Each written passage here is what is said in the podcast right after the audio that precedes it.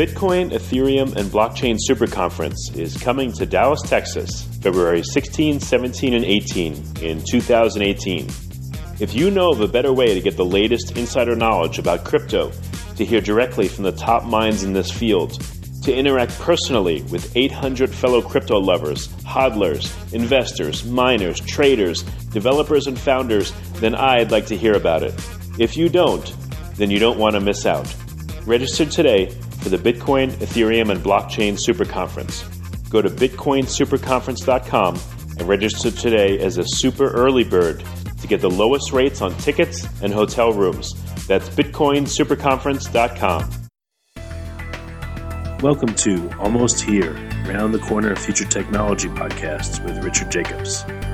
Future technologies poised to transform our lives for better or worse are the focus of this podcast. Almost Here means these technologies are now here and starting to be used, or just around the corner, from Bitcoin to artificial intelligence, 3D printing, blockchain, virtual reality, and more. Hello, this is Richard Jacobs with Future Tech Podcast. I've got Jason Kelly. Um, he's the global head of blockchain services at IBM. Jason, how you doing? Oh, doing great today, Rich. Great to be talking with you. Yeah, thank you. And uh, yeah, I wanted to talk to you guys for a while because you know the uh, the large companies that are involved in blockchain. It's you know they they have public facing statements, but it's rare to get uh, an inside look at what's going on. So I'm looking forward to this. So yeah, if you would, um, can you give folks just a little brief background, and then let's talk um, what what IBM is doing in the blockchain world.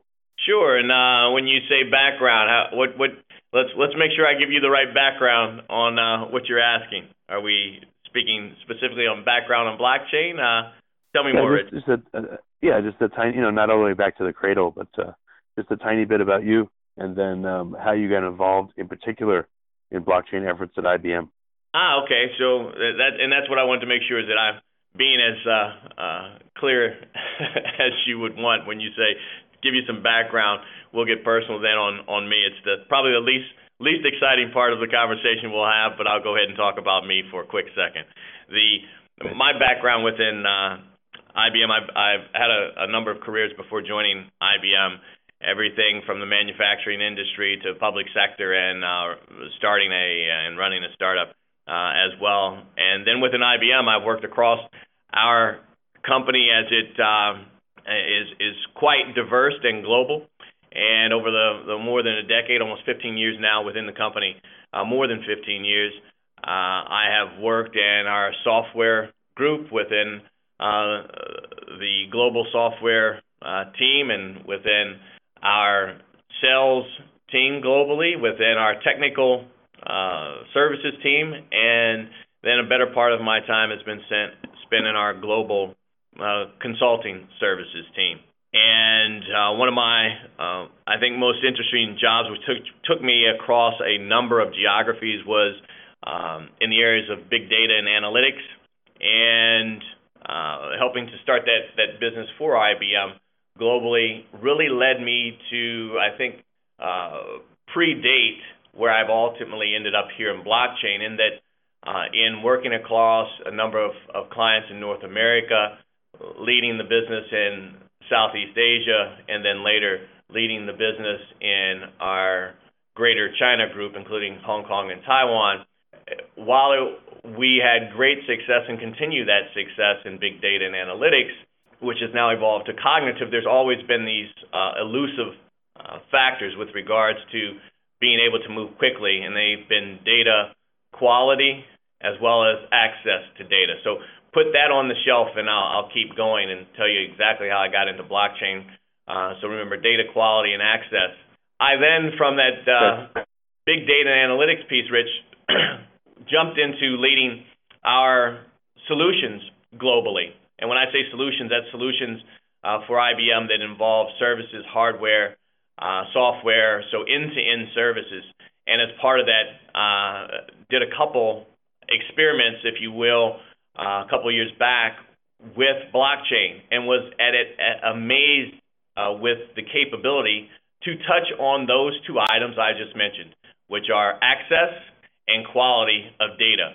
That interest led to then my uh, discussion with our leadership and ultimately the role as general manager uh, for our blockchain services And now I'd say that's probably the most exciting thing that uh, that I have done and could be doing with our uh, 107-year-old startup of a company we call IBM.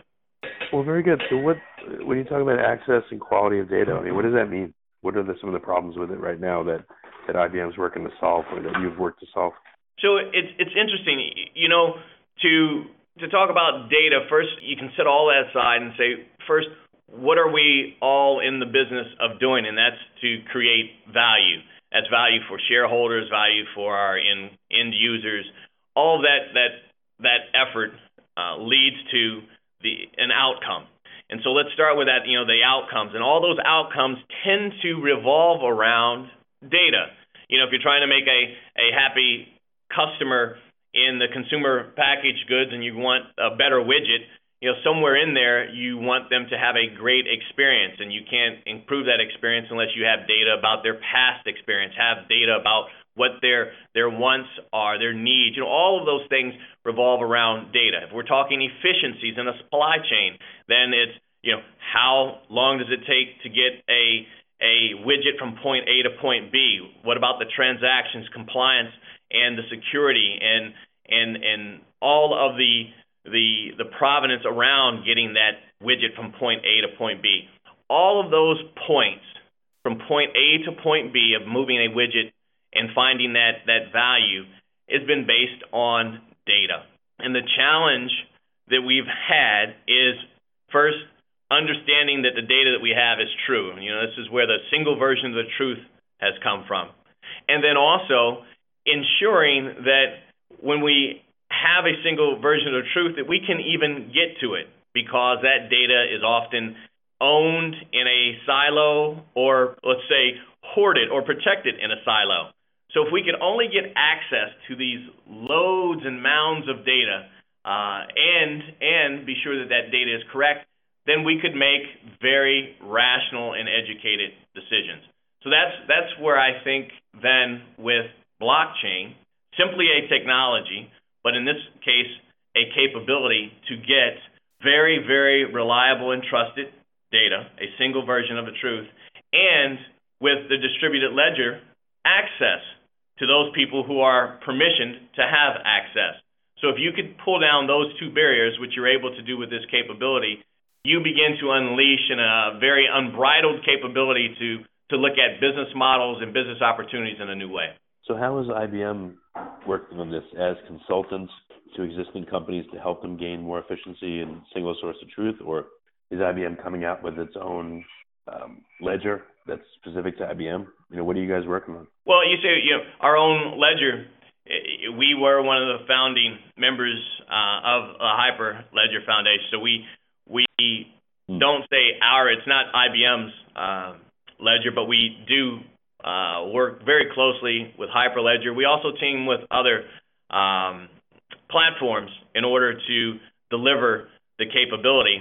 And that capability that we're driving is one that says, how do we take this very complex process uh, of, of exchanging value, that transaction of value, how do we make the valued transactions simple and trusted and visible? And when you think of that, you say, well, where are some places where that's very common? Supply chain, for example. You think of supply chain being an end to end process across multiple industries. People tend to think supply chain um, in that model that I mentioned earlier as a widget.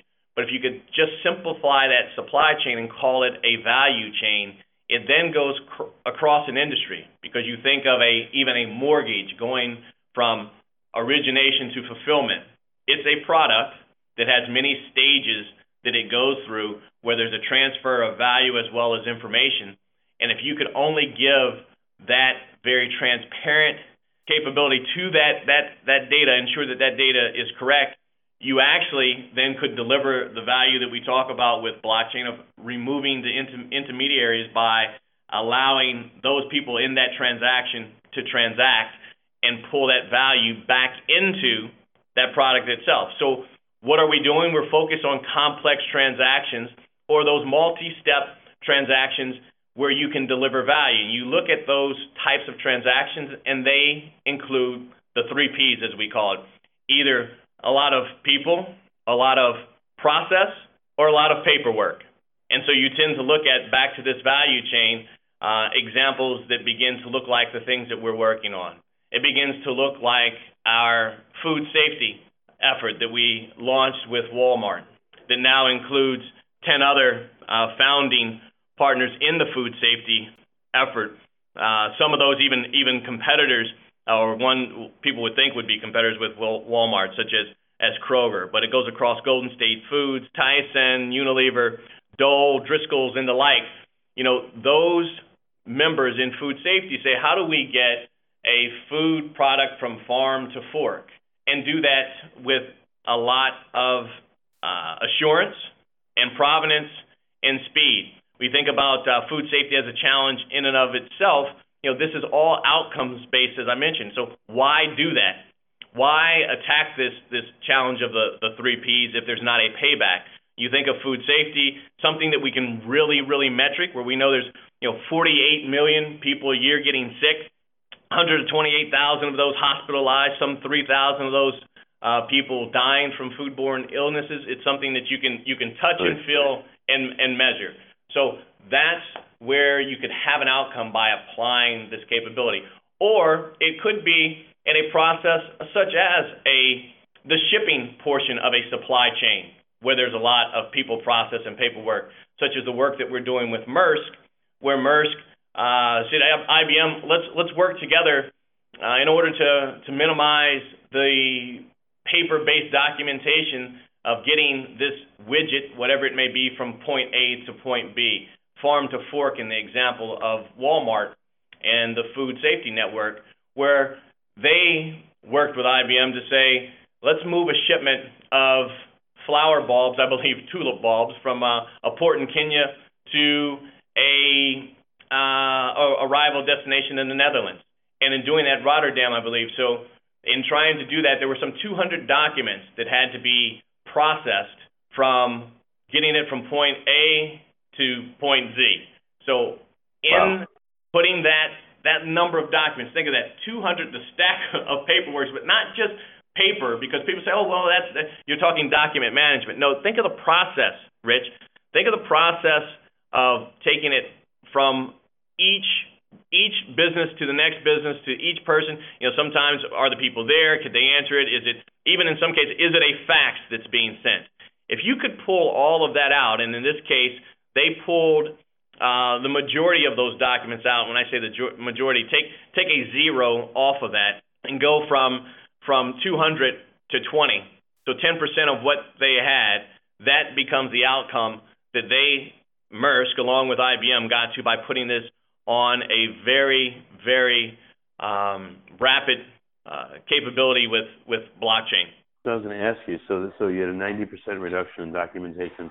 Um, what what were the other results of it? Uh, the cost savings, the time savings. Can you, you know, I, I don't. If it's proprietary, I understand, but can you give ballparks on the total benefit? So if we we look at uh, the the total benefit in in another one of the examples that I gave so that you think, I mean, time time is probably a a good measure and then that will translate itself across a given business because you know each business has its own operational cost. So to give you you know the operational cost of Maersk and saying that we take uh, 200 documents down to to 20, so 90% reduction, you can uh, imagine that there's a multiple of that 90% with regards to the human capital, not just the the actual monetary capital that's involved. But then we look at the Walmart example, and Walmart also did work with um, our team, and we looked at the challenge of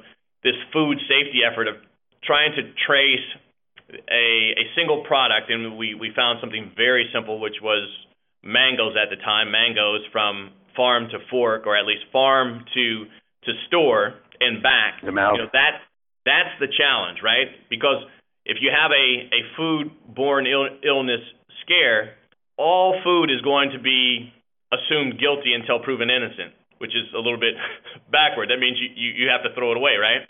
So yeah, I've heard of uh, thousands of bottles of something pulled from shelves or tons of food. You know, yeah, it creates tremendous waste. You you're exactly right. And one third one third of processed food is uh, often thrown to waste because of uncertainty.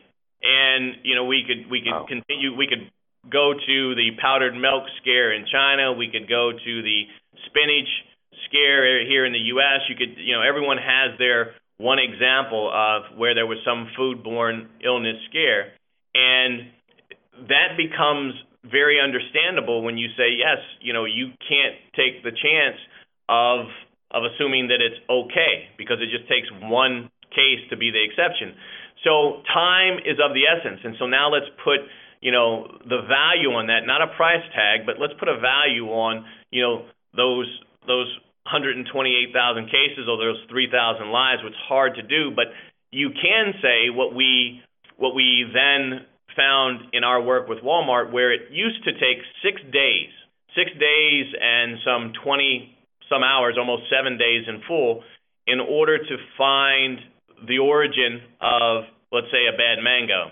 And in the work that we did with Walmart, we were able to shorten that six days and 20 odd hours to 13 seconds. So, wow, Rich, Rich, I leave that to you to put a dollar figure on with regards to how you value that, with regards to how you can not only potentially save lives, but also save waste in order to pinpoint exactly where the origin of, in this case, foodborne illness or a defect is found. So you you you you so, um, you imagine that. Yeah, no, it's tremendous. What how you know I hear about blockchain initiatives from from everywhere, and I hear about test cases and all that. When do you see blockchain-based solutions in use in production, or are they already? I mean, how far out are we from widespread adoption of these kind of solutions? Oh, so widespread adoption is is the ultimate question of how fast do we think the current ones that are in production will grow. So the first answer is it's real now, and that's why I gave you a couple examples of of networks underway. Um, we have 20 plus networks uh, within IBM. Uh, and when I say network, a network is an operating blockchain network that could be one or multiple clients. And when I say multiple clients, that is the the essence of blockchain. It's hard to do it. You know, it's it's a team sport, so it, it's not a, a single player. It will be a a founder network where one person or one company stands up and says, "I will lead this," and then they bring in their their ecosystem, or it's one where it's a consortium where that consortium is a a group of like bodies that see joint value in bringing together that network. So those networks are now forming uh, across uh, multiple industries. Uh, the one that I mentioned here earlier was within the consumer products area. I also mentioned the travel and transportation with regards to, shipping. And then we also have many that we are working with with regards to the financial services industry. We.Trade is one of the more public, publicly discussed one, which is a number of nine banks who have come together for a digital trade chain uh, capability, uh, opening up the availability of, trade finance uh, to small, medium enterprises uh, by sharing this information across banks that used to compete. so you're starting to see this move very rapidly. It's it's no longer uh, experiments. You know, 2016 was the year of blockchain uh, experiments. 2017 started out as you know more blockchain tourism, but uh, the proof of values and proof of concepts, and we finished strong with production networks. Uh, one one example is I gave you with Walmart uh, as they were one of the founders. There were uh, nine others that worked with them, and by uh, mid-December, uh, those 10 founding food safety clients were all on a production-ready uh, network, up and running and, ready to then go to the next stage of uh, taking that production-ready uh, capability into uh, their food safety operational capability. So it's real. It's growing quickly. And what we see then, if you sit back, Rich, and you think about three areas that I've just mentioned, where you have a food safety effort, so consumer products, and you think about how those products get from point A to point B, and that that food safety capability being one network, and then the other network is actually shipping. And I mentioned this this global trade digitization as a shipping capability, that being another network. And then I also mentioned trade finance as being yet another network. So so think about that, Rich. What's the, the common word there is trade, right? I just mentioned three networks and they're all trade related, right? Yeah. So so think of now those three networks working together. And what you have is a network of networks. You have something very, very um, new in thought, meaning that each one of these blockchain networks then could work together. That is the vision going forward, where you have multiple blockchain networks working together. What's um what's the opinion of um you know the activities with Bitcoin and cryptocurrencies and you know the stuff that's non um you know that that the large institutions don't seem to be working with.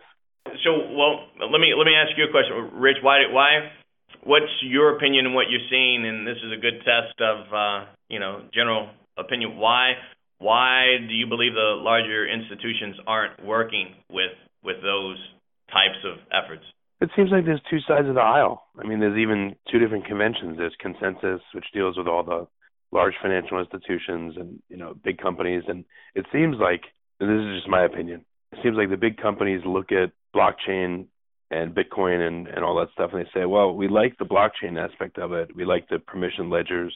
Um, you guys, you know, the crypto anarchists or the, the little guys, you worry about cryptocurrencies, you worry about open public ledgers and, and things like that. We're going to take the elements we like and use it for other purposes. And both are fine, but it just seems like both sides of the aisle, as I picture it, uh, distrust each other and stay away from each other. And that's that's the divide I see in the crypto space. Maybe I'm totally wrong, but that's just what I see. No, your your answer is is exciting in in, in that I think it it's it's good good um, good storyline for even a, a, a movie or uh, some type of you know workup of, of that side of you know that there's two sides that there's distrust. You know I I can't uh, validate that. What I can tell you is that I do believe that it's it's a little a little more basic than that in that the enterprises that we work with are first saying how do we get value out of this new capability um, you know they they they often say tell you know where can we apply blockchain and I tell them you know it's not a we don't sell a bucket of blockchain. You can't go pick up a bucket of it and wipe it across your organization. you know, so so it's what is it that, that we're talking about? Is it's a capability, and what those enterprises are saying is, okay, well, if I look at a uh, public network and a permission network right now, I see more value in a permission network. I see value and outcomes that I can get from the blockchain capability versus the other. And so I can't tell the future, but I can tell what we're seeing right now with our enterprise partners, and they're saying, look, we want to move quickly with where we can move value through our organization and see the, the, the real time outcome in return. And that gets back to this ability to have access to the data uh, that's, trusted and get those outcomes. And so that's where they've been focused. They, really um, have been focused with us in this uh, permissioned uh, blockchain effort. Uh, so so that's that's what we've seen, and and and as I said, I don't think it's one or the other or one against the other. I, I think it's more of where enterprises are seeing the most immediate value. Okay, well, very good. Um, you know, just last question or two. So, what do you think is going to be the big thing for 2018? Any big things coming? Any massive sea changes? You know, what what do you guess may happen this year? Speed speed, speed, and more speed, Rich. That's what I think is the big thing. Is just like anything else, we're beyond uh, most of the hype because we see what can be done and, and it's real. And so the big thing is how do you move quickly and at scale for the enterprises? You know, we I talked about we dot trade uh, with our consortium in Europe, a consortium uh, consortium of banks where they started with seven founding members, it quickly grew to nine. We're seeing just the, the same type of, of conversations happening in other places. uh, at a consortia uh, level where we have consortia coming together very quickly, saying how do we do this quicker, better, faster. So speed and scale. And so what does that point toward, in my my opinion, Rich, is how do you do this in a which is a very complex situation in and of itself. If you think of bringing multiple organizations together, not to mention the complexity even within their organization. So then you get somewhat of an exponential uh, effect there of, of, of complexity. How do you do that quickly and efficiency and efficiently? Uh, I should say quickly and effectively with efficiency, which is a, a different has different connotations. That then says the next big thing is not coming at this piecemeal, coming at this from an end-to-end perspective, from the first step of, of using design thinking to understand what the outcome is for that end user, how, however they may define that end user persona for that given enterprise, and then having the wherewithal and capability to step through the technology, the business process, the organizational change, the infrastructure, whether it be on-prem or off-prem, and the ultimate delivery capability. Somewhere in there, you have design, build, deliver, run in those steps, but I, took it to a lower level of granularity because it's just that difficult. That's what I think is the next big thing is how do you do that together in one capability that's made simple and easy. And so it's it's tough finding a provider that can do all of those things. Gotcha. Okay. Well, very good. So what's what's the best way for interested parties to contact IBM to see if you guys have a uh, a blockchain based solution for their their issue? Google IBM blockchain, and you will get to um, our team. Uh, we have one team that's one global team. Uh, we have one team that goes across everything that we do in blockchain, and uh, we can uh, move quickly. So I say reach out to uh, to us directly, and we will entertain all questions and thoughts and be able to to help pull together what's what's needed with with whatever questions or needs our potential clients and ecosystem partners, which I want to call out very distinctively here, Rich, is that you know, I get back to this thought as sure. blockchain is a team sport. So um, just as interested in the startup and ecosystem partners because they are just as important um, as any of the players uh, in this this equation.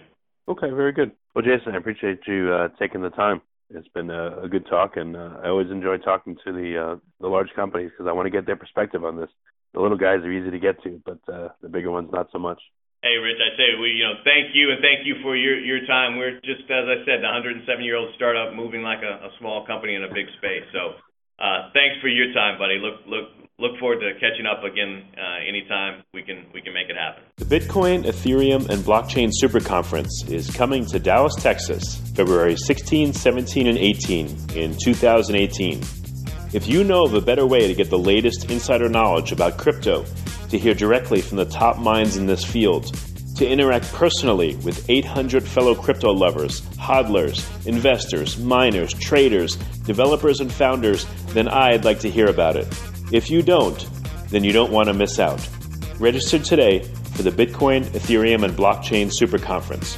Go to bitcoinsuperconference.com and register today as a super early bird to get the lowest rates on tickets and hotel rooms. That's bitcoinsuperconference.com.